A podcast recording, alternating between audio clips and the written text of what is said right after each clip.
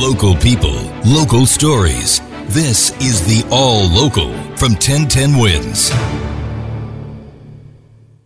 I'm Brian Britton, and here are today's top local stories. Bombshell report about Babylon High School out on Long Island. Newsday with the story this morning of a teacher kept on the payroll for more than 10 years until he could retire, despite what the paper says was credible information that he sexually harassed multiple female student athletes during the 2006 tennis season. He did the same thing to all the girls on the tennis team where he would smack us on the butt with the racket. He would twirl the racket in between our legs, uh, lift up our skirts with his rackets. Darcy Orlando Bennett there talking to the paper about the harassment she says she and others suffered at the hands of former teacher and coach Barry Goldschall. She wants to know why he was kept employed. I just want to know why. If I were in their position and I think that these girls are credible and there's so many reports against him, why would you want him anywhere near kids? This information all coming out into uh, an investigation into how the district handles sexual misconduct allegations. That investigation by Attorney General Letitia James, multiple other teachers being investigated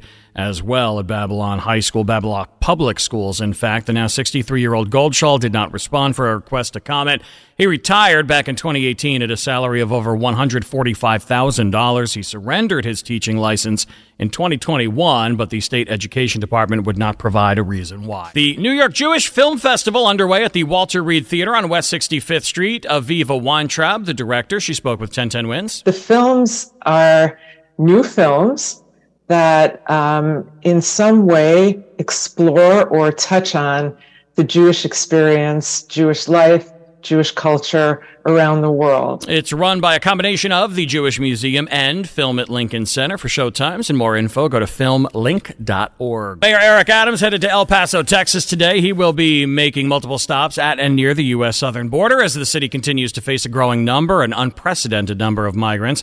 This uh, trip coming after his honor talked about the impact they have had on city finances. He was on PBS NewsHour. 36,000 people showed up on our doorsteps and we did what any New Yorker would do. We provided for them not only housing, food, health care, we educated a substantial number of children, but we need help. And that is why we're calling on the national government to not put this burden on our cities. He called the lack of federal response, his words here, inhumane and irresponsible. He says the cost of the asylum seekers could hit 2 billion, that's double what his office had budgeted for the expense. Mayor Adams has also submitted an emergency request to Governor Kathy Hochul for the state to begin housing the migrants, which have led to crowded shelters in the city. He says an average of 400 people arrive in the city every day, more than 800 on one day this past week. We finally got a winner after weeks, months of nobody hitting the mega millions. The $1.35 billion winning ticket was sold, and it was sold well, it wasn't sold anywhere around here. There's a mega billionaire in Maine. Someone in the Pine Tree State is holding a mega millions ticket with these winning numbers 61, 30, 45, 46, 43, and the gold mega bottle is 14. That ticket is worth $1.3 billion, and that winner overcame 1 in 302 million odds to win that billion. Mara Rubin, CBS News. There were 14 $1 million winners. Four of them were in New York. There were no $1 million winners in New Jersey or Connecticut. Is George Santos even this guy's real name? How many lies can this guy tell? More questions swirling after video surfaced of Santos introducing himself using another name back in 2019. My name is Anthony DeVolder. Um, I'm a New York City resident. I've recently founded a group called United for Trump, so if you guys want to follow, that would be awesome. Yeah, he now claims his full name is George Anthony DeVolder Santos. So that group, by the way, United for Trump, the group he claimed to found there in that clip, does not seem to exist. Former Illinois Congressman Adam Kinzinger talked about the lies and the fact that House Speaker Kevin McCarthy hasn't done anything about it. Tons of people can exaggerate, you know, parts of their resume. It's different than making up a whole new life. And it's different too than going from being worth fifty thousand to what twenty million dollars in a year and trying to figure out how that happened. A whole lot of questions. Kinzinger there in an interview with Bulwark that was posted on Thursday. The latest company to throw their hat in the ring or their chips onto the table to bet on a casino is Saks Fifth Avenue. The parent company of Saks, Hudson Bay's company, says they are moving forward to get a gaming license and turn the top three floors of their flagship store on Fifth Avenue into a Monte Carlo style casino. Just the latest in the crowd to say they're going after the three coveted licenses in the region, including Mets owner Steve Cohen and the company behind Hudson Yards, related companies.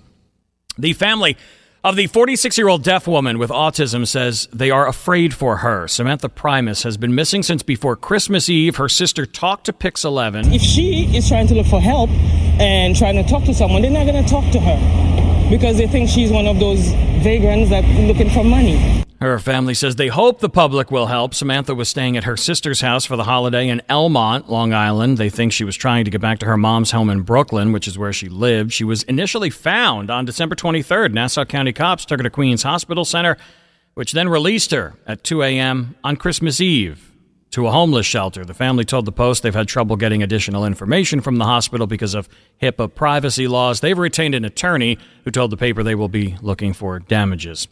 The final defendants, reputed members of the Trinitarios gang, were sentenced in the 2018 murder of 15 year old Junior Guzman, who they mistook for a rival gang member. Judge Ralph Fabrizio took exception to Daniel Fernandez' claims that he didn't know what was going to happen. The judge said, You wore the green do rag. You were among the people who dragged Junior out of the store.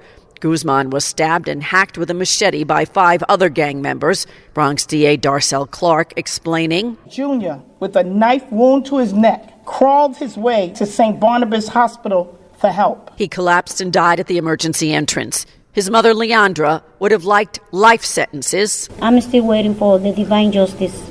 The divine justice has to come for them too. Julia Papa, 1010 wins on 92.3 FM in the Bronx. They were all sentenced to between 12 and 18 years in plea deals. 911 making a pretty big change. Next generation 911, NG 911, will allow people to send texts and videos, and it's coming to the city. The city's 911 system is getting an upgrade. Robert Barbera is with the city's Technology and Innovation Office. Um, we have the ability to integrate new and more advanced services, things like text capabilities and multimedia, photos, videos.